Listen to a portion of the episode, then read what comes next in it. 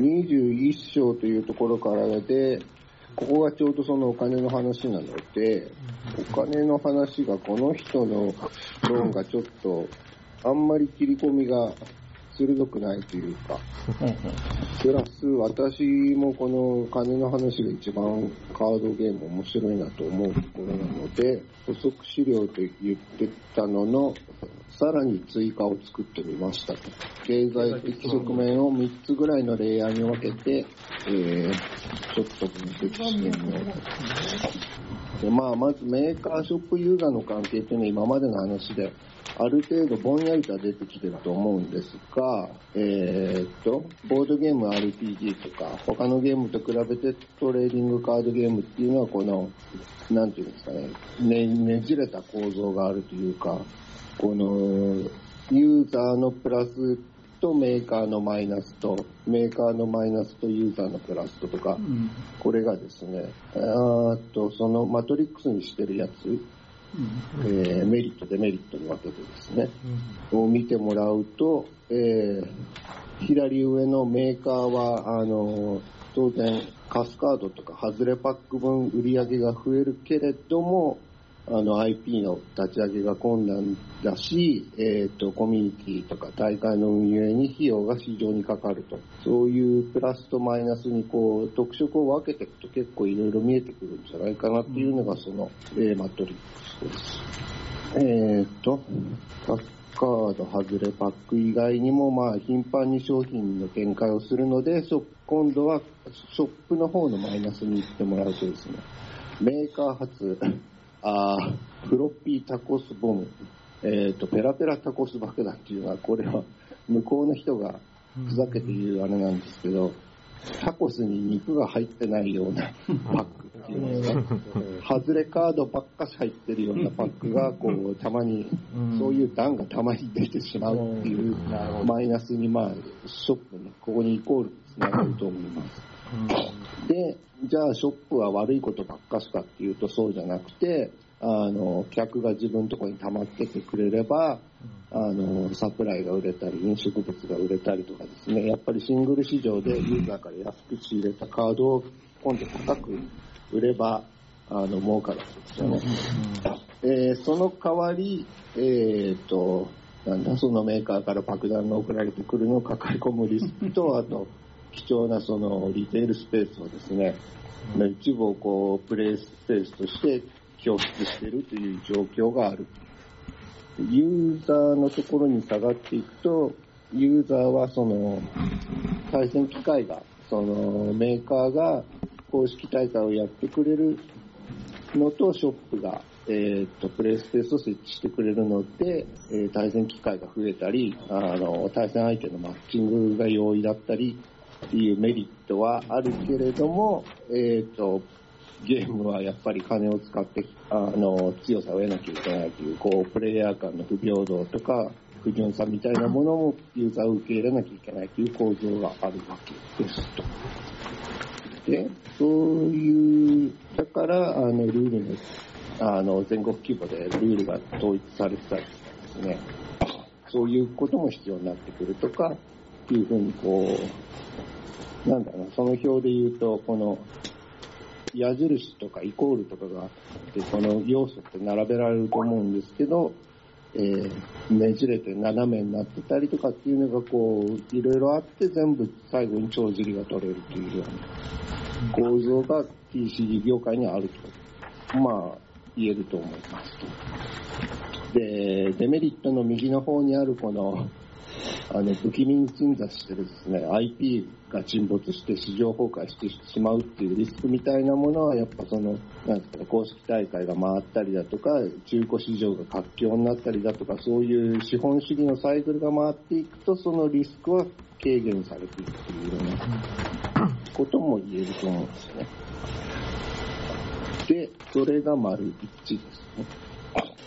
で、その次に、えーと、出てくるのがこのゲームの中でじゃあどういうカードがみんな欲しがっててとかっていうこととこのゲームの外の配給網とかあの二次市場とかっていうのがどういうふうに連動してるかっていう話なんですが、まあ人気のカードがあったり強いカードがあったりすると、これが、あの、価格が高騰して高止まりして、それはメーカーにとっては、リプインピンとイクイっていう言い方をするんですけれども、まあ、再録資産って日本語でどれぐらい言われてるのかわかんないんですけど、まあ、それを新しい段に混ぜて、あの、流通させると、当然パックは売れるわけですよ。えーそれに対抗する形でこのユーザーが、あの、安いデッキを作ったりとかっていうことも、まあ、あるわけですが、それはそれで今度、作った安いデッキがですね、人気になると徐々にこう、値段が上がっていったりとかっていう。あ意図的にその強いカードみたいなものをメーカー側でどういったらいいかあると思うんですよね、私は。今、MTG、あの、プレインズウォーカーとかって、はい。ミシックとかっつってレアよりも高いやつ、レアリティのやつあるじゃないですか。あれとかにね、やっぱ、明らかにこれちょっとおかしいだろうっていう強さのカードとか、あったりするそれをじゃあ、どれ、内部でどれぐらい意識的にやってるのかっていうのは、ちょっと我々にはわかんないんですが、あと、まあ、再録で、あのね、昔アンコモンだったカードをレアに、あの、これ強いからって、レアにこう、明らかにあからさまにして、うんうん。あの、レアリティが引き上げられて、こう、再録されたりすることもあるので、まあ、MTG でどうとか遊戯王でどうとかっていうのはなかなかパッとは言えないですけど、古いカードの値段が妙に上がったりすることありますよね。昔の安いカードのが、うん。特にマジックは、ね、歴史があるから、うん。それもまあその時々で状状況というか事情というかあるんでしょうけど、うんと、まあ、その話がちょっと本文の方で出てくる、その再録禁止という仕組みがマジックにはあってですね、あの一部のカードは、あの、以後再録しませんということになってしまったんですよ。それは1996年。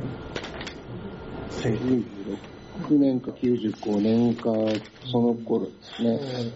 リバーストリスト、リバーストリスト、スカイロッキンスカード。えー、リザーブドリストですね。うん。うん、リザーブドリスト。なので、えー、これはちゃんとこの、守られてるんですか、うん、うん、守られてるみたいです。うん。まあ、そ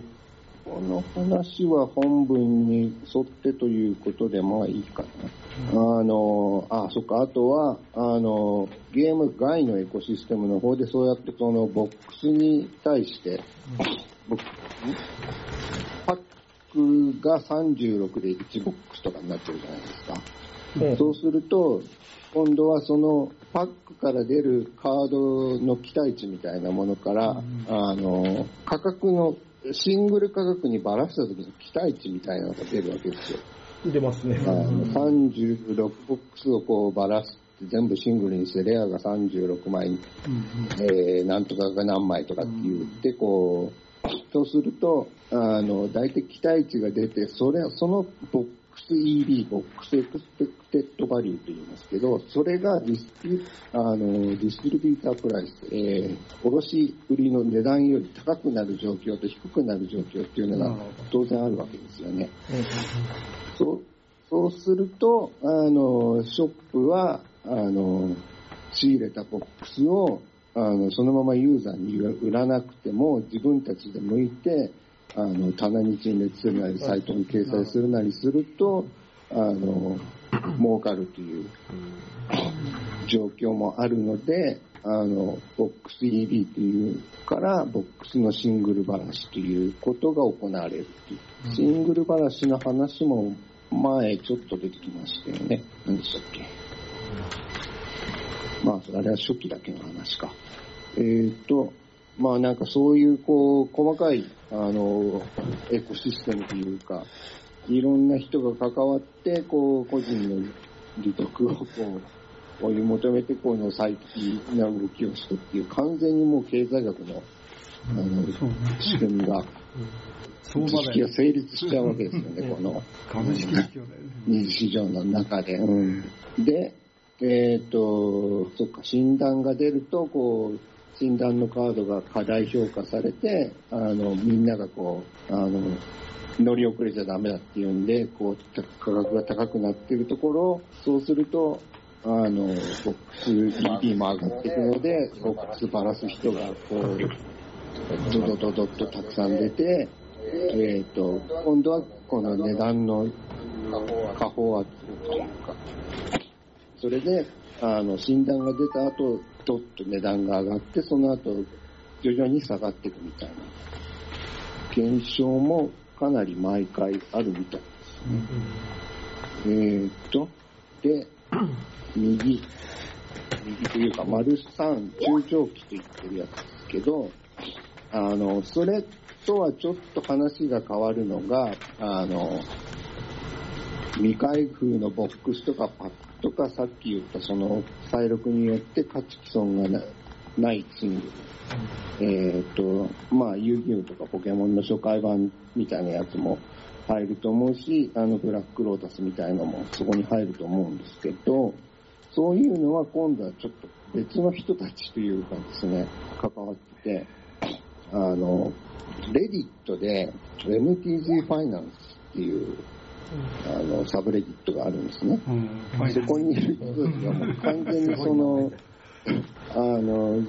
まあゲームと関係なくはないし、プレイヤーでもあるんですけど、ちょっと、あの、年配の人たちというか、が完全にこう資産運用として MTG とか、トレーディングカードゲームとかできるんじゃないかっていうような、あの、ウォールストリート用語でね、あの、いろいろこういう現象を、なんだろう、説明したりとかっていうことも、なんか2010年代頃からやられるようになってきて、で、まあ、実需がある程度あるわけですからね。そうだよね。ううんビットコインですらまあなんかあんなに上がるんだから。そうか、ボイスボールカードで、あの、昔のワグナーとか、オーナス・ワグナーとか、ミッキー・マントルとか、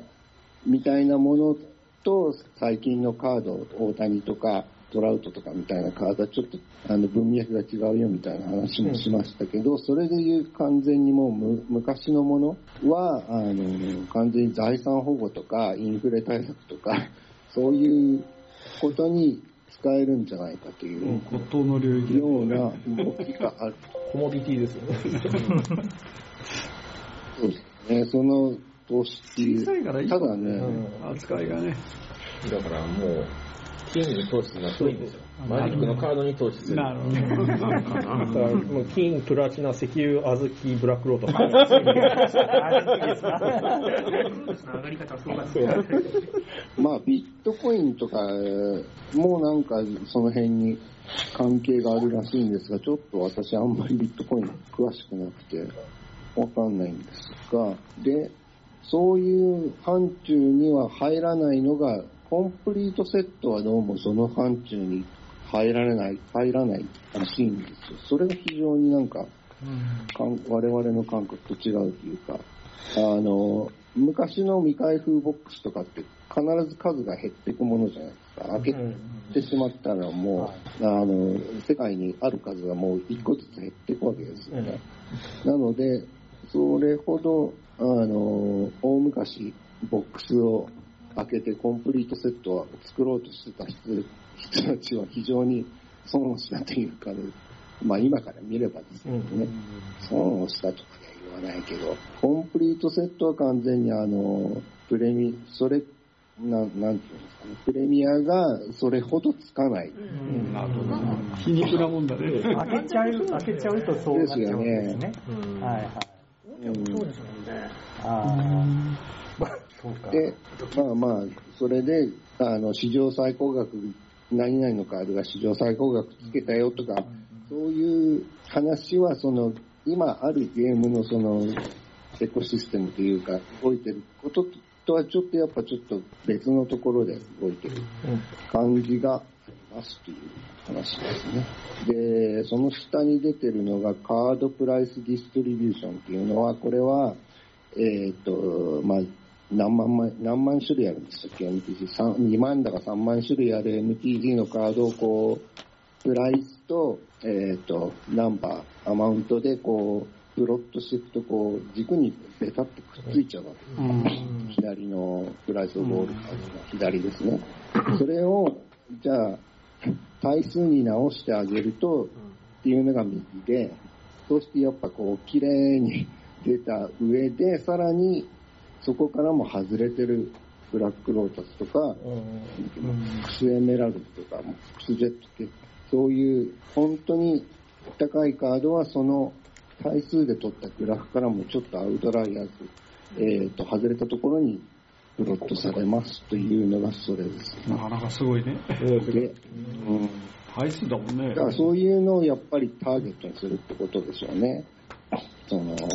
完全に投資としとか財産保護として見てる人たち。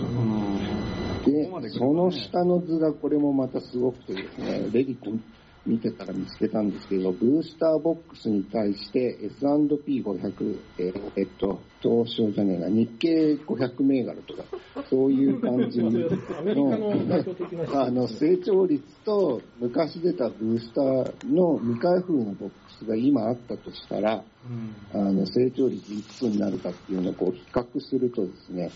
やっぱり2012年ぐらいまでのものは全部必ずプラスになっている。ちょっとこれ、すごいですね。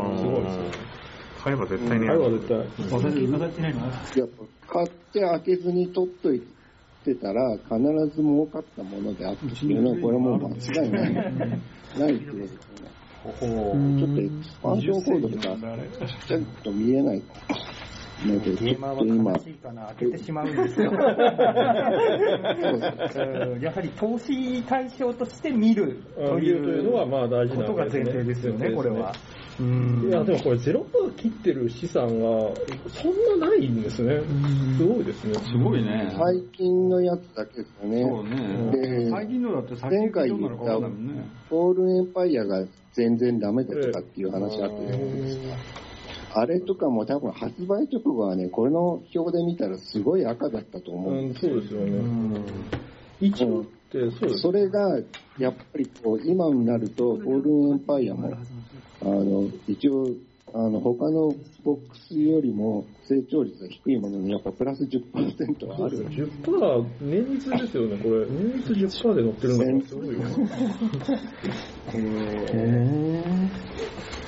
まあまあ、アメリカがやっぱね、順調に経済成長してるなっていうだけの話かもしれないですけどね。ちょっとね、こういう財産保護とかさ、日本も高度経済成長期には、あの、宝石買っとけとか、いろいろあったことかもしれないですが、うん、まあね、まあなんか、こういう分析をしてる人たちがインターネットにいるということですよね。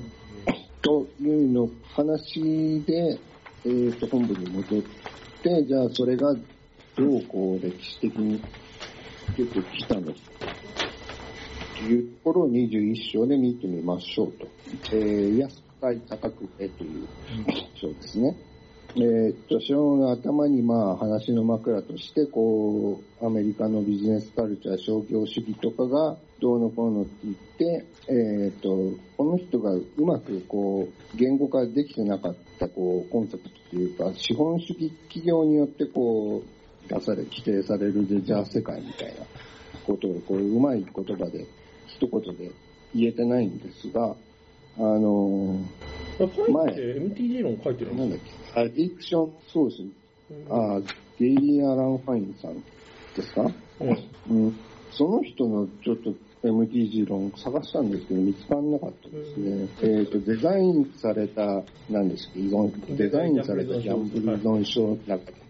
はい。で、ちょっと惹かれてたのは、グードキャピタリズムっていう言葉ですね。はい有機資本主義。うん、それはジュリアン・デュベルさんという、MMO の RMT の、あの、ルポみたいのを書いた人が作った造語なんですけど、どうもこの言葉はあんまり流行ってないみたいで、あんまり検索しても、ね、出てこないです。まあ言いたいことはわかりますと。えーっと、で、今までの状況のおさらいがあって、えーえーレジェンズがあり、フォールエンパイアで失敗しみたいなところで、えーと、スペキュレーティブバブルを沈め、市場からイナゴというのはこうそういう転売屋とかっていうのを排除したかったんですが、これは単純な話ではなかった。TG から転売95年のを排除するのは、ほぼ、うんあ、む無理ですよね。無理も何も、だってその、オフィシャル側がだいぶ足を突っ込んでる感じが。なるで、95年にこのサイロクセットの CHR クロニクルというのが出て、クロニクル図かなというのが出て、これが最初のレアな4つのセットから再録したカードのみで構成されているセットだったと。えっ、と、開発はでも、えー強力なカードは入れたくなかった。けど、えーウォッチは、えっ、と、人気カードを入れたと。えーっと、そうすると、そのオリ、再録された方のオリジナルの黒枠カードは、えーっと、価格が下がってしまって、コレクターは怒る。で、プレイヤーはプレイヤーで、怒る強いカー。そういう状況が生まれてしまうと。それに対してウォッチは、えっ、と、96年にリザーブドリスト、サイロフ禁止カードというのを出して、その、えーリザーブドリストに挙げられたカードは今後、サイロクセットには入れませんと約束をするわけですね。これもまた賛否があって、あの、また開発者にとってもこの、えーせっかくデザインしたカードがまた、何ですか、使えなかったりっていう感じで、こう、まあ、後々問題をこう、残してしまうということですね。パワーナインと言ってるのはブラックロード。そういうですこの辺はもう再録しないというふうに、ウィザーズは約束してしまってるわけですね。で、その経緯なんですけど、えーっと、この本ではなくて、えーっと、ライアン・ルックスさんという人が、コレクター・ヒストリー・オブ・ MTG というのを書いてですね、それによると、えっ、と、クロニクルに入る予定のカードが、これがデマで流れて、さらにそれをですね、あの、ローカルゲーミングストアの親父たちがそのリストを、あの、売ったっていうようなことがあったらしいんですよ。ありそうな話でした。もう多いですよね、これね。で、あの、まあ、そのインターネット情報なんだから、このインター95年ぐらいでどういう情報まあ、インターネットにアクセスしかない人に対して先行情報をこうプリントアウトしたものを1枚、まあ、わかんない、500円か1000円かわかんないですけど、こう、売ってたっていうようなことがあって、それに対する保護策っていうのが、リザーブドリストのあの制定のきっかけだっていうふうにこの本では書かれている。で、えーウィザーズ・オブ・コーストはリザーブドリストを破って、こう、例えばブラックローダースの新しいやつとかをつ、あの、離脱してしまうと、こう、消費者集団訴訟の可能性があると言われています。で、以後、こう、リザーブドリストに関しては、こう、議論がずーっと続いてて、現在でもなんかあるみたいですね。結局まあみんな持たない、持ってないカードは安くなってほしいし、持ってるカードは高くなってほしい。気持ちがこう根底にあるんで、これが非常にこじれる原因みたいです。で、えっ、と、チョークさんの論に戻ると、えー2002年以後は、リザーブドリストに新しいカードは追加されてない。えー2002年頃になると、その影響は理解されて、えっ、と、コレクターって言ってるのが多分これがコンプリートセットを作る類の人たちだと思うんですけど、それは、あの、そういう人たちは少なくなってたので、あの、マジックの古いフォーマットの成長阻害要因として、まあ、今日でも残っている風に書いてある。で、スカフエリアスさんが言うには、えーっと、再録のこの余地みたいなのを残しておく必要は分かってたし、えーリザーブドリストは当初もっと大きかったけれども、トーナメント仕様できそうな、えー単純なカードは俺がそこから除外したんだみたいなことを言ってるんですが、えっ、と、デュアルランズというカードがあってですね、うん。それこそ一番、あの、単純で、一番トーナメントで使われるカードが、じゃあ、リザーブドリストから 抜かれてないのは何だとかって、私でもやっぱりちょっと一瞬カチンとくるような ことを言ってらっってやっぱね、やっぱ感情的になりますよね、こういうのはね。ああれってそんなになんか再録禁止なの？あの、2色 dual lands は再録禁止で一番問題になるカードってのはないですか、1枚、2枚、5万とか6万とかするんじゃないですか、え、デュアルランド捨てなきゃよかった。そうです。デュアルランドは何枚か持ってた気がするんだよ。それしかも4枚積みしないとデッキがこう機能しないじゃないですか。え小デッキによっては、それがね、再録されないから値段が下がらないってなると、こう、新しく入ってくる人たちはプレイできないわけですよね。えーっと、まあまあいいや。それで、えーっと、コレクターはいかなるカードであれ、えーウォッチが再録すると抗議した。えっと、カードはトーナメントプレイ以後のゲームの支配的モード。現在では、あの、アメリカではコマンダーというフォーマットが、あの、人気なので、そういうのに必要なものも含むし、あの、トーナメントで使って勝てるようなカードである必要はあるんですが、えー、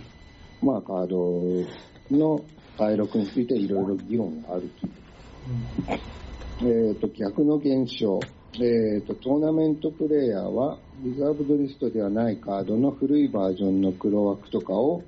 えーデッキのドレスアップ用に使うこともあったと。うん。あの、古いのを持ってるのがクールみたいな感じですよね。うん、ただ、これでこのだけを言ってですね、あの、プレイヤー優位でコレクター需要はっていうことはあんまりその論拠としてちょっと弱いかなっていう感じはしますが、えーっと、その下米。えーっと、MTG の最大の特徴がその、まあ、再録から守られてて、まあ、ブラックロータスがいくらだよとかっていうパブリシティの背景ですと。なのと、まあ、ここで言ってるプレイヤー対コレクターの対立みたいなチョークさんの話は、現在のこう、プレミアム版がいっぱい出たりとか、あの、キラキラのカードが MTG もいっぱい出すようになったりとかっていう状況とはちょっと論旨に逆行してますというとこですね。まあ、それは、それぐらいでいいでしょうと。で、次のページに行くと、えっ、と、二次市場がその後どうやって発展していったか。話に変わってきて、実例が出てくるんですが、アメリカのスターシティゲームズというところで、アメリカのオンライン産業域で、昔コミック店だったけれども、ウェブで、ウェブで MTG のカードを扱って、えー大成功して、まあ、よくある、あの MTG のショップのサイトの原型みたいな、えー有料記事があったりとか、執筆人とかプロが書いてたりとかですね。あと、自分で SCG オープン、週末に、えー2万ドルの賞金毎週末2万ドル？ですか2万すごい。週末？おすごいです2万ドルね。すごいトーナメントですね。年一とかなのかなね、すごいですよね。で、ヨーロッパの方に行くと MKM というサイトで、ここはアメリカと状況が違ってあの、専門のオークションサイトみたいな感じなんですが、価格はオークションではない。このユーザー同士の、あの、トレードを仲介するようなことだったんですね。なんで、まあ、そういう形になったかっていうと、えーっと、EU 内ではそうか、あの、国ごとに値段の相場が違ったりとか、あの、EU だとフラ語版、イタ語版、えースペイン語版とかっていろいろ 種類があるからということだと思いますね。で、えーっと、ここの本には出てなかったんですが、アメリカでは今では TCG プレイヤーというそういう仲介サイト があって、えーっと、そこで出てる、えーあの、 low、mid、high、market price とかっていうのが標準価格みたいな感じになってます。で、日本は、ウィズダムギルドというサイトが、あの、そこで出る価格がやっぱり、あの、まあ、何が言いたいかと、あの、昔はやっぱり実店舗の価格をこう調べたものが雑誌に、その平均値が雑誌に載ってたと思うんですが、今はもう完全にオンラインで決められた、その、オンラインで決まる価格をこう実店舗の担当者は見て値段つけてるよっていうような、なんか不正とか不正なんですかね。そのオンラインの実勢価格を、えー本当の実勢価格じゃない値で発表することで、えー若干なんていうか、その操作ができるわけじゃないですか、需要を。一つのサイトだけ見るわけじゃないから。うんご存知の方はご存知かもしれないですけど、あの文字通りの金融の世界大問題になってて、うん。あの、ロンドンの、えーと銀行が毎日金利を発表したんですけど、そういうなんか悪意を持って、えーとごまかして、あの実勢とちょっと違う値付けをしたのが、えーとバレて、えーものすごい問題あって、そのレートを使うのをやめましょうということに世界的に今なってて、なんか似たようなことは多分できると思うんですよ。できますよね。えーと、MKM とか TCG プレイヤーの中の人が中の人すよね、それは。うん。ああ、あるのかなで、まあ、あの、まあ普通の金融ほどもちろん小取りとかも全然厳しくないでしょうし。うんそうですね。うん、まあ結構汚い話はやっぱあるみたいですけど、それはもうちょっと後に出てくるかな。えーっと、その次が、えーっと、SCG、さっきの200万円賞金を出してるというところは、えーっと、ウィザーズがあんまりやってないレガシーというフォーマットのトーナメントをやってます。えーっと、パワー9とかは使えないんだけど、リザーブドリフトのカードが非常に多くてですね、えーっと、ここが起点になってそういうリザーブドリストのカードのこう、価格上昇みたいなのが起こったみたいな話ですね。SCG は自身でリザーブドリストのをのカードを販売するし、えーバイヤーにとってもこう再録で値段が下がる心配がないので、あの間違いない投資であると。ほんで値段がどんどん高騰していってしまった、えーと、フォーマットは最終的に成長が妨げられてしまう。えっ、と、SGG はそこからステータスは得たけれども、ユーザーからはこう陰謀論的にですね、自分のとこでカード売りたいから、あの、儲けたいから、あの、レガシーをしてるんだろうみたいな感じで批判があったりとかですね、プレイヤーと店の間でもこう、こう、憎悪というか、共憎悪と共依存がこう渦巻いてるっていう図式です。うんなかなかですよ、こういうのもね、なんか、だんだんゲームなんだか何なんだか分かってこない。で、この本が出た後の近年、2019年だったか20年だったか忘れましたけど、SCG はレガシーのサポート終わりですっていうニュースを出しましたと。まあ、これは完全に多分市場が絞り尽くされて、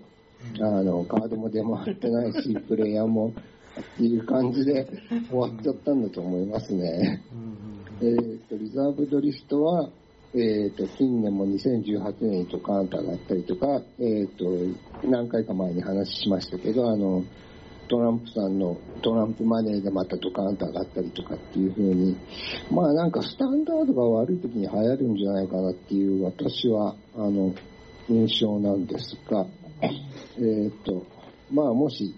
投資したいよっていう人がいたら、日本語版のコマンダーカードはあんまり高くなってないんで、えー、そこをお勧めしておきます。今のうちかも。今の商品で、うんそれちょっと書いてください。年10%はかなり。コマンダーがね、日本でね、流行んないんですよね、なんだかしなんでかわかんないんですけど、4人対戦で、えーっと、100枚、100枚で各1枚しかない、使っちゃいけないとかっていうフォーマットみたいなんですけど、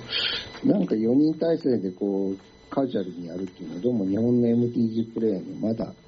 理解されてないのかわかんないですけど、アメリカではコマンダー相当でかいんです。けど、MTG プレイヤー、日本の MTG プレイヤーとはちょっと相入れないフォーマットなんじゃないかって気がしますよね。なんかそういうの好きな人はもうとっくにボードゲームに流れてきてるんじゃないか。な。そうがあるかでもなんか、あの、ドミニオンなんかだと逆み、逆と逆みたいですよね。ドミニオンなんかだと4人で対戦するのは日本ではスタンダード。で、アメリカだと2対戦が多いっていうのに、なんかそれと、あ、印象と違うなと思いました。カルカソンなんて完全にそう。日本は2人ですよね。日本っては必ず全世界的に全世2人だから。界にやっぱ2人ですよね。BGG も2人でですもまあね、日本ではまだ4人でね。だから、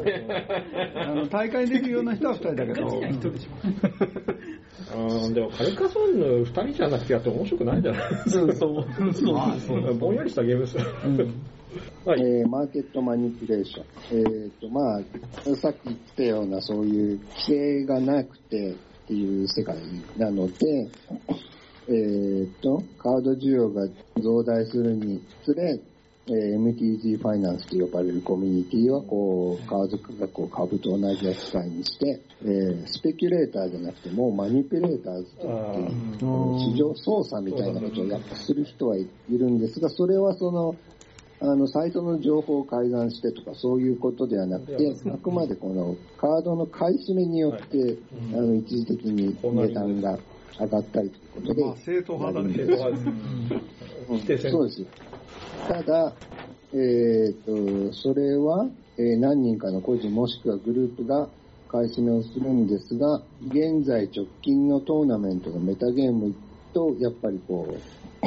う、あの、密接に関係してて、さらに最新弾の、あの、次の弾の insider information っていうのが、で、を元にやる奴らがこれが悪いと言われていると。えーと次の弾でこういうカードが出るよっていうあの情報が公になる前に、えー何らかの手段で手に入れたやつが、それとあのシナジーがあるようなカードを先に買い占めてしまう。なるほど。うんいいですね。うん。それはかなりある話みたいですよね。うんまあ、墓地に近い店舗なのか、プロなのか、配信なのか、メディア関係者なのか、ちょっと誰だかはわかんないですけどね。インサイダー。法律上引っかかるインサイダーかどうかとももちろんインサイダーでしょうね。まあ、倫理的には悪いですが、取り締まることはできないっていうことですね。確かに。えと古くてあんまり知られてない現代より発行量の少ないカード。えーっと、リザーブドリストならならなお良いと。えーっと、できるだけ多く買って、あの、価格がドンと上がったところで、スターシティゲームズみたいなところに、あの、売りつけることもできるしっていうことですよね。えースターシティゲームズのまあ店長さんかなんかは、どうすれば彼らをコントロール可能かはわからないと。まあ問題なのかどうかすらわからないと。クオリティとしてはまあ値段を上げればいいのにだけど、プレイヤーは割を食うよねと。えーっと、今日のレガシーのトーナメント結果組むのに3000ドルと言ってますが、多分これは情報が古くて、今の MTG ゴールドフィッシュでレガシーのデッキとか見てみると多分こんなもんではないと思いますね。レガシー6000ドル、4000ドル、888ドル、4000ドル、7000ドル。やっぱり3000ではちょっとっていうところですね。100万はいかないけど80万とかっていうデッキは多いってことですね。うんあえてレガシーでやろうというからにはって感じですよね。うん、そうです。それとまあ、入ってこれる人は限られてしまうってことですよね。というようなところが21章ですね。非常にこうダダークな話もいいけど、面白い。面白いっちゃ面白いけどね。ーなんか楽しい話。確かにねきな臭い。えー大好きです。大好きです。僕も大好き。全体をゲームできそうだね。そうですね。機械をゲーム化するとどうなるかですよね。安く買って高く。むしろそうだよね。ええ基本はそうだ経。済学者さんとかにこういうのをこう、定量分析してもらいたいですよね。でも結構いるでしょ、多分。そうね。うんじゃあ次の章22章。ポーカーに、えっ、と、プレイヤーがいくらか出ていきましたという話で、プロポーカーの話とか、ポーカーの理論の話とかもしたいよねっていう話を前してたんですよね。うんちょっと簡単な年表をつけましたが、まあ WSOP っていうのがありますと。えっ、と、98年にオンラインポーカーが出て、業界が誕生して、えっ、と、2003年にクリスマネーメーカーという、そのオンライン出身の、える。っ、と、アマチュアが優勝したことで大ブームになりましたと。えっ、と、まあ、有名な。そうすると、ブそうですね、ブームになると、初心者プレイヤーがこう大量に入ってきてですね、プロにとってはますますこう美味しい状況になっていくわけですよね。それ、そういう状況がこうあったんだけれども、2011年に、えっ、と、とうとう政府連邦の規制が入って、プレイヤーの資金が一斉に凍結されたという事件。ブラックフライデーでした。えーすごいですね。これはね、フルティルトがどうしようもなかったんですよ。このフルティルトのキャッシュなかったのに裏でどうしようもなかった。うんすごいずさんだと思う。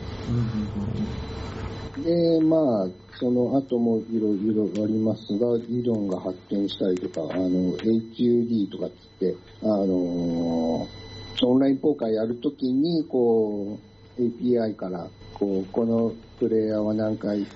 あの、コールしたよとかっていうのを補助的に表示するソフトが出たりとか、あと、まあ、統計のソフトとか、だいたい1万円ぐらいでソフトいろいろ売ってますよね、ポーカーは。しかもあれあれ使わないまあ、プロのプレイヤーがいて、どうのこうのですね。AI だもんね、今。じゃあ、それに対し、それに対して MTG がどう関わ、の人たちがどう関わったかっていうの、話が22章、新たな手札をプレイという話です。えーっと、プロツアーのプレイヤー間でパーティーをしてた、パーティー以外にも賭けマジックをやる習慣があったと。えーっと、ジョン・フィンケルでしたっけ？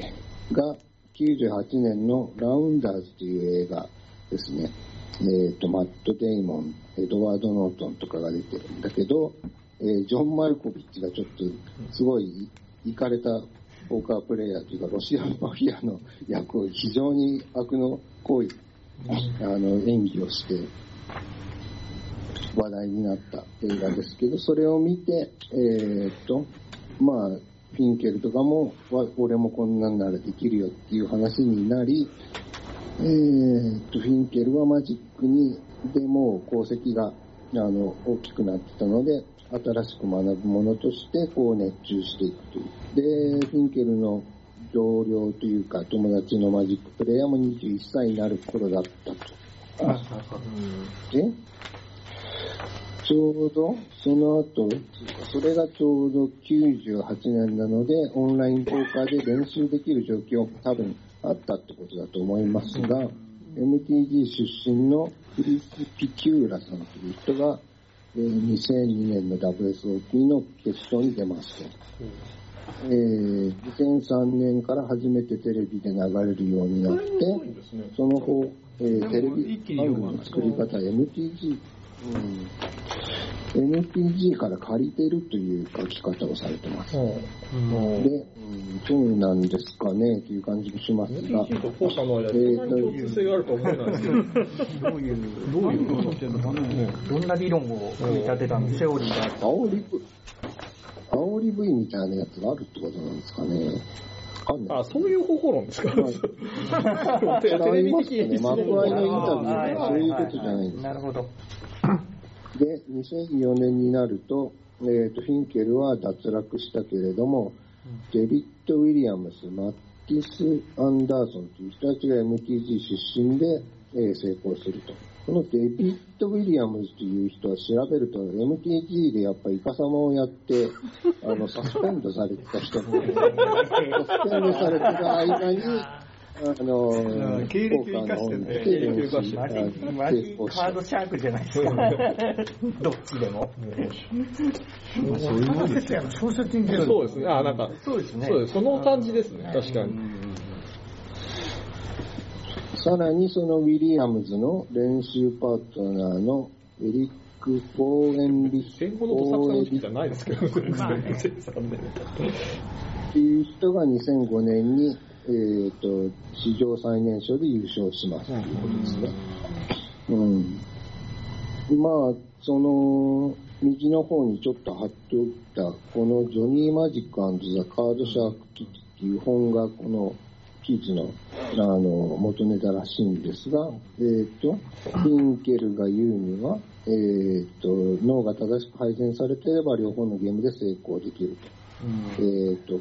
ポーカー界隈はマジック出身のプレイヤーを見下す風潮もあったとか、まあ、あんまり詳しくは、あの、ポーカーの話は出てないんですが、うん。まあ、一般的知名度もあるしっていうことで、いいよねっていう話で終わってます。いわゆるポーカー感が変わったのっていつ頃からなんですか？まあやっぱりここからでしょ、この辺から。オンラインポーカーがだって、からクリスマスメーカーは最初10ドルくらい、10ドルかな？あの、よ予選の予選の予選みたいなオンラインでやってるんですけど、まず、あの、バルシリオトップポーカーのメインって1万ドルかかるから出るだけで、1万ドル参加費を払わなきゃいけない。それを、あの、オンラインの予選の予選の予選みたいなところから行くと10ドルぐらいに行く。でめちゃくちゃ勝ち上がっていくと10ドルで、この人は100万ドル稼いだから、そういう本当にアメリカンドリームというか、ドリームだったわけですよ。そういうスターが現れてそうそう。一気に印象まあ、がスター2年はもう最後のおっさんだったけど、風采は、風采は。あいつでもできるみたいな 逆にそうすると名前も良かったんですよ、ナネーネそういいですねあこれ、これもダイヤのおっちゃんかななんんかか作ったじゃねえかみたいな。マネーメーカー。ってへすごい名前。私最初見た時さ、これ偽名だろうと思って。いや、まあ、ペンネームというか、そうですね、ステージネーム。プレイヤーネームだと思いますよ。全然違うんだよ。へすげえいや、逆に先生だったらそこまで簡単につけないんじゃないかまあ、な。まあ、さすがに安易すぎるだろう。あの、日本のマジックの人で、ポーカー行った人っているんですか？いや、私は知らない。そうだろうねあんまりいないね日本だと麻雀から結構いるんだけど、親方の人まあ、そうです。マージャンから効果は結構します。あとバックヤモンとかね。が。はいはいはい。清原君、の方がバックヤモンじゃなかった？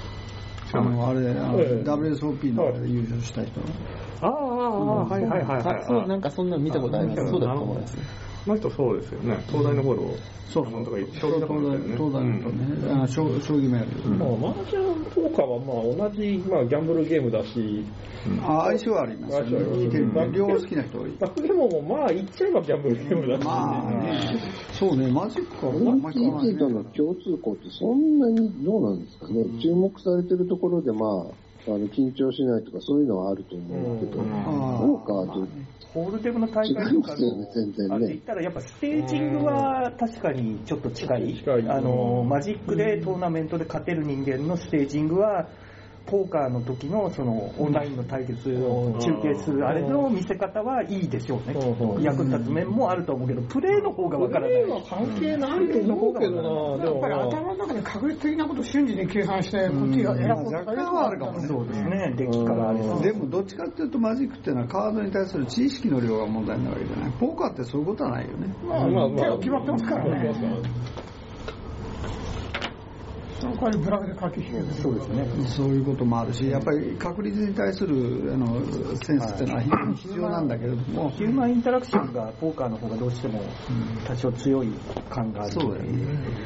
うんどういう組み合わせなのかがちょっと気になるところでありますね、これ。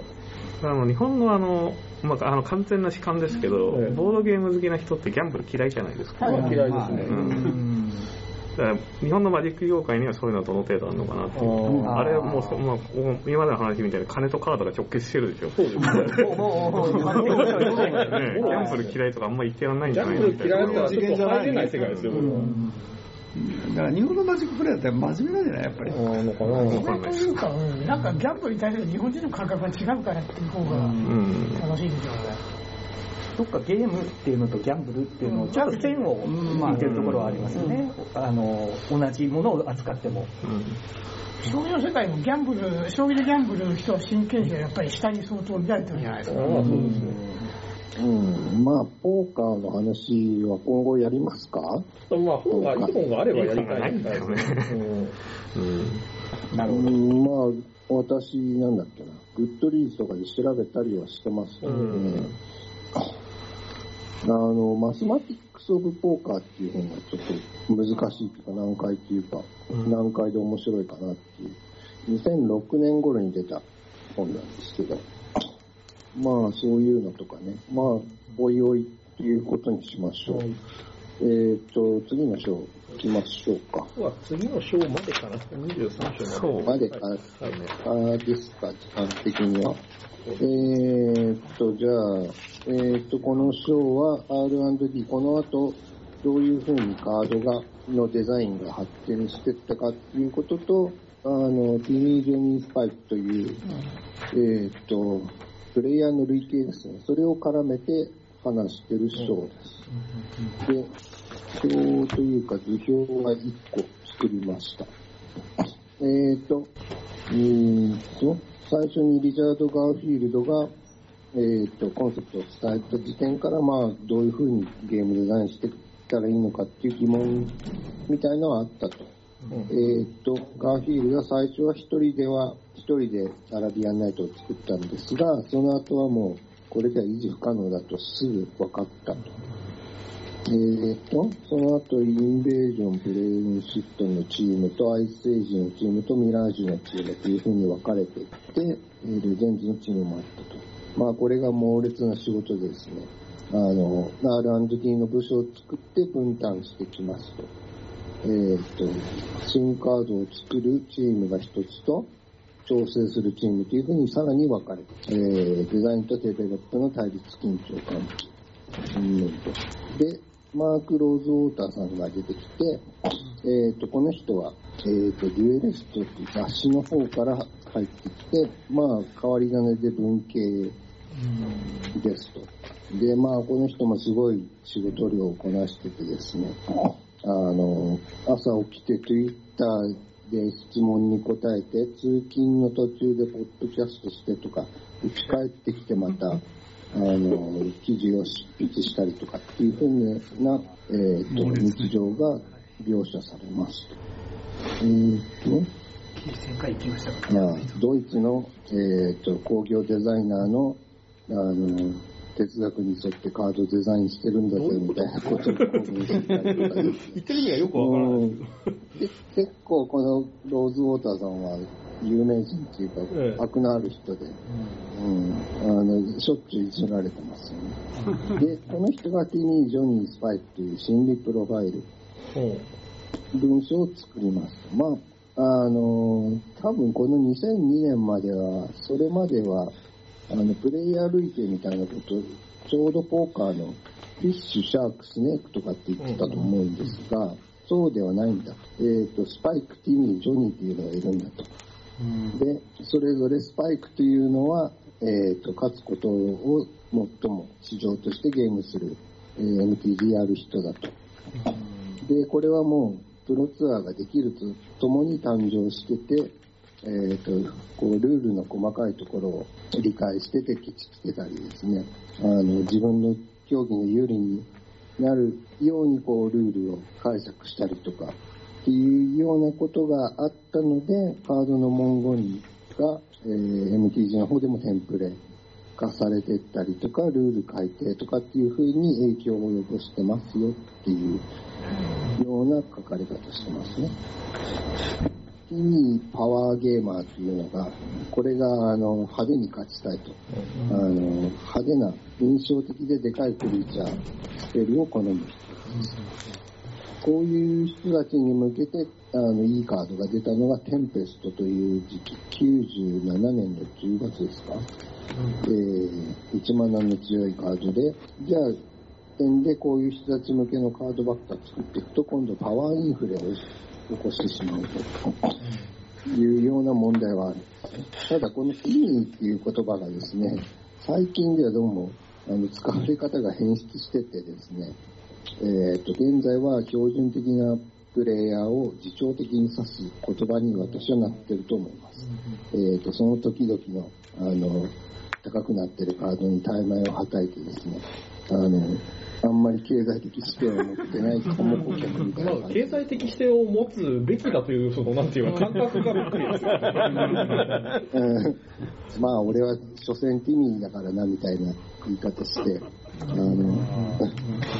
初心者だとなんですかねいうあれですかね、うん日本人的に。まあ、強いカードを手にして勝ちたいっていう的な感じで。でもある意味正当のような気がするもうけどなんか、日本人から聞くと普通の人みたいに聞こえるのが。まあまあ、普通の人って意味なんでしょうだから。でしょうね、これ。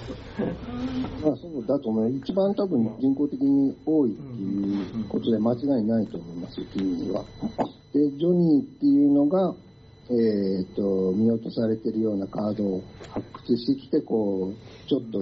ひねりのあるデッキを作っていたいようなメカニクス派、重視派。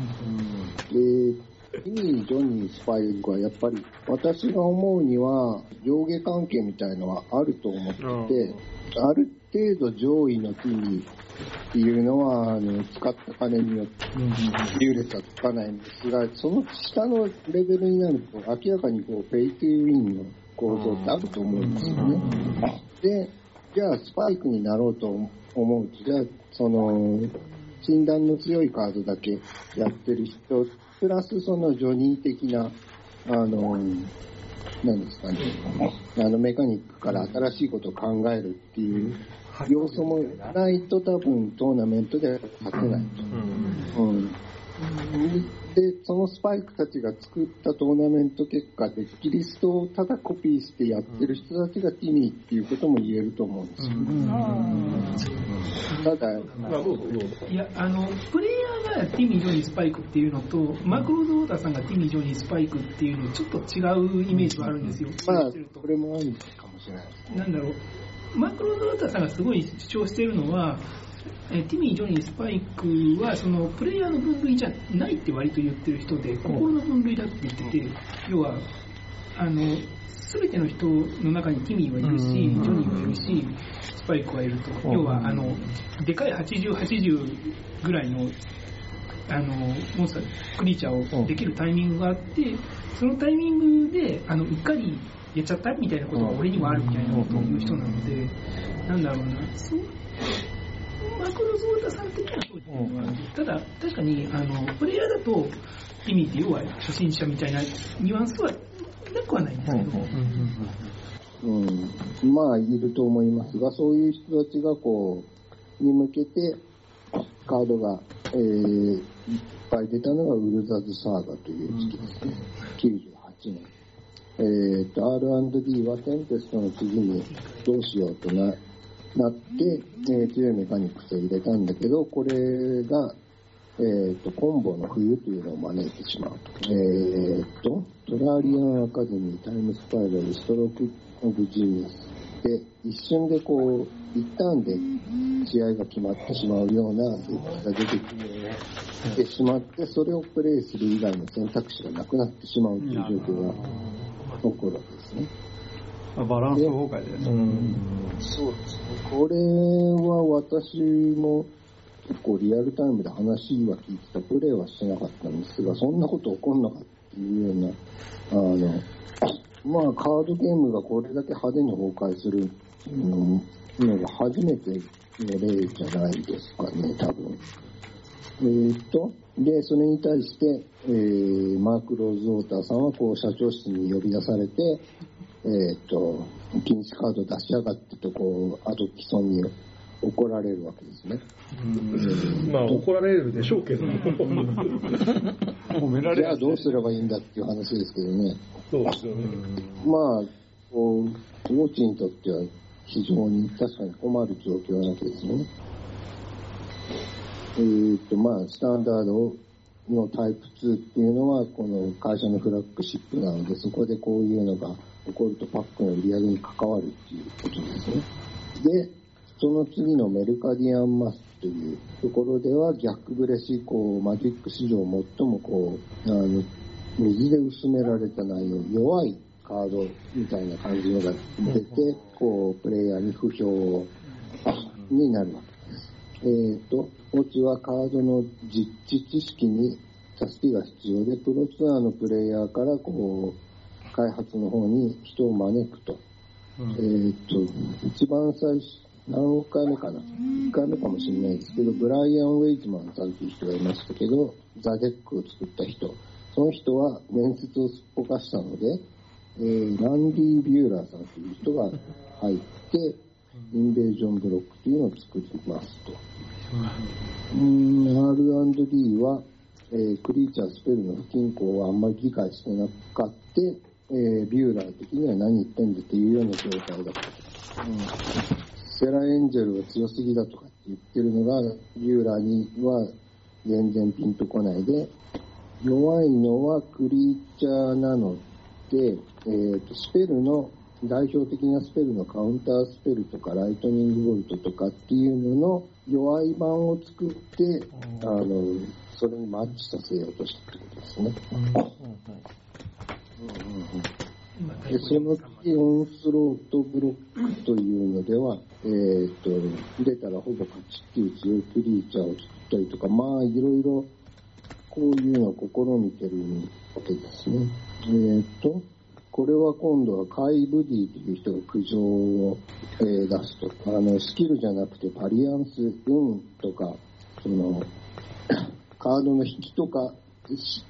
次第のゲームになっちゃうじゃないかということですね。えーっと、トッププロはお互いにこう、相手のカードを打ち消し合うようなものをこう、好む傾向があるんだけれども、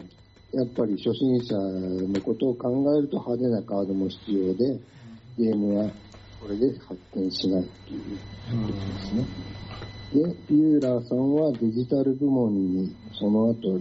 て、えーマーク・ローズ・オーダーとアーロン・トーサイセさんって方かな。で、二人で R&D をやる体制になった。その後はどうも安定してるんですね。2002年の後か2003年頃までそういうメカニックとクリーチャーのこう、なんですかね、バランスみたいのはなかなか取れなかったっていうことなんでしょうね。うんで、現在では、だから10年やっぱかかってるってこと。まあ、現在ではこの何年か後のスタンダードがこうなるよっていう環境を予測したりするようなリーグまで作ってカードをテストしてる。で、マクローズウォーターによる、えーデザインの時期をこう区分してるんですが、これがですね、本があの、2012年版と2017年版があるっていう話したじゃないですか。これを見てると、どうも2013年ぐらいまで話が入ってなくて、近、えー2017年とかとかの状況は出てないですね。第1期から、えーがこうですと,、えーと、最初にガーフィールドの研究室でプレイテストしてた人たちで、第2期っていうのはメルカディアンマスクで失敗するまで。えーと、第3期が2005年までってなってますね。うん。まあ、こういう分類はいろいろいくらでもできると思うんですが、マーク・ローズウォーターが入ってきたのはこの第3期だと。うん。第4期はこうですと、コンプレクシティクリープ。あの、複雑さが、カードの複雑さが上昇しすぎてしまう状況みたいなことですね。が、2005年と2010年というふうに書いてあるか。うん。ちょっとこの辺になると私もわからない感じなんですが、えー第5期になるとニューワールドオーダーという新しいデザイン哲学。この頃になるとミシックというレアよりもレアなレアが出るようになってて、えーまあ、あれですね、なんか、こういうカードはこのレアリティに入れようみたいな基準ができたのが第5期だったんだと思いますと。プレイヤーから単純化だと、また非難される。初心者にも配慮しなきゃいけないと。でマーク・ローズウォーターはその後の時期はどうなるかはわからないみたいな言い方をしてますと。変えられないと思っている部分を変えるかも。でも変わり続けるのもマジックみたいなことですかね。うん、まあ、この辺はやってないとわかんないですよね、話はね。どういう、このどの時期にどういうカードがっていうのは。MTG のデジタル版のカードって、えーといわゆるガチャ式ですか？それとも、えーと、えーと、それが2つあって、最近出てる MTG アリーナはガチャ式。MTG オンラインは、あのー個別に買える。買える。MTG オンライン、2002年か3年ぐらいからあると思うんですけど、MTG オンラインの方がクロートがいる方です。アリーナは、あリーナじゃないえー今度モバイルにも来るとかって言ってますけど、そういうことはそこで手に入れたカードの資産価値はない。デジタル版。デジタルア版。リーナはないでしょうね。で、オンラインも昔はね、RMT。昔は2、3年ぐらい前までは換金できたんですよね。あのそれを USD でか、何 USB MTG オンライン内の、いや、US ダラー。ダラーダラー換金できるなるほど、USD で。うん。あのー MTG オンライン内で10万円持ってたら、多分0 1ドル0.8ぐらいの感じで、あのーうん、辞めるときに、あの、そこで現金化して辞めるっていう人結構いたと思うんですが、どうもオンラインの方は人口が減ってしまって、そういうサービスがなくなってしまったので、そっちはそっちでポイントは、あれですね、あの、現金化したりとかっていうのは今はできないです。うん、まあ、このカードデザインの話もまた、あれなんですけど、直近で言うと、そのアリーナで見栄えがするカードをファイヤーデザインっていうのをやろうとして、えっ、と、禁止カードがいっぱい出ちゃったり、コンパニオンのメカニックが失敗しちゃったりっていうのが最近の状況です。なので、デジタルだとほら、あの、カードが修正できるけれども、デジタルトレカっていうのは強すぎたカードを修正するっていうのは普通あるんですが、MTG はそれができないので、紙の方があるので、こう足の引っ張り合いみたいになっちゃってるんじゃないかというのことは言われるのかなって感じですけどね。ちょっとアリーナ私全くわからないので、なんともないし。で、えっ、と、同じように批判されるのはマジックが遊戯王化してると。えっ、と、昔のこう、シンプル、エレガント、ストイックだった感じが、こう、遊戯王みたいにこう、機能的にゴテゴテした、あーがあって、それを含むこう、ずらずら長い禁止リストを中心にメタが展開されてるっていう、マジック・ザ・ユリブリオーニンってやつって。なるほど。最近はレディットとかでは。あの、ちょっと話題になったのは、あの、遊戯王が、まあなんかこういうイメージで語れるけど、いや、あの、最近一番ひどいのは絶対マジックだからっていう人っていうのは、遊戯王別に最近そんなひどくないから。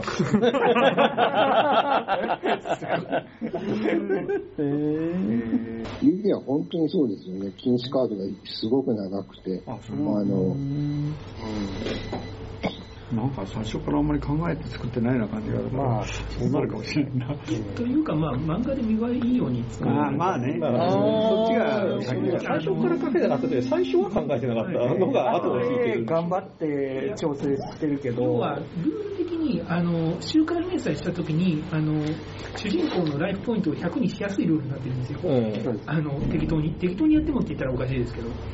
強いカードは当然桁数の多い数値を扱うことだって一番最初発売された時僕びっくりしたのが遊戯王の一番最初に出た時に電卓がついてたことですね。一番最初も最初にそのカードをもう今のあれ違うのかもしれないんですけどセットが売られてる時にそこに同梱で安い電卓が一緒に入って T&P 完全版のボックスにもはいはいはい、ありましたね。あれ、あれみたいなもんです。あの、あれより大きいやつなんですけど、僕、そのセットを見た時、本当びっくりして、いや、でも、攻撃力とかが、やっぱり桁が、大きいんですよね。そうで、それでいて小学生とかに売りたいわけだから、って考えたときに、で、多分、なんだかんだ言って、お尻についてるゼロが多いだけだから、そうは言っても、絶対子供困んないんですよ。でも、微妙にありあるんですよ。ええでも、やっぱり微妙にこう来るんで、最初見たとき、いや、これ、デザインしてる人、苦しいなーって、漫画の方でそういう表現をしちゃってる以上、しょうがないですよね。しゃあないですうん何千何万って攻撃力をぶつけたいわけだから、子供は。今もそうなんですか？遊戯王ってその漫画がありきで作ってあるんですか？アニメ？今はアニメ？でしょうね。はい。でも、だいぶすり合わせてるんじゃないでしょうか、今の。もそうだね時間経ってるもんねと家の引きが良くなるじゃん、漫画の。それは、まあ、あの、それは話の都合です。はい。それそれを言ったら、あの、バイク乗りますからね、途中。そうですね。あれ、バイク何だったんでしょうね。こう言ってはなんですが。まあ、み見てる人は、あの、バイクのシリーズが終わった後、やっぱバイク乗らないとダメだなって言ってるんで、逆に、逆に意外と教育されてるじゃないですか。遊戯王のアニメ好きな人意外なぐらい多いですね、なんか。まあ、確かにやってる僕は世代じゃない僕も世代。じゃないはずなのでわかんないですけど、今でも周り30代ですね。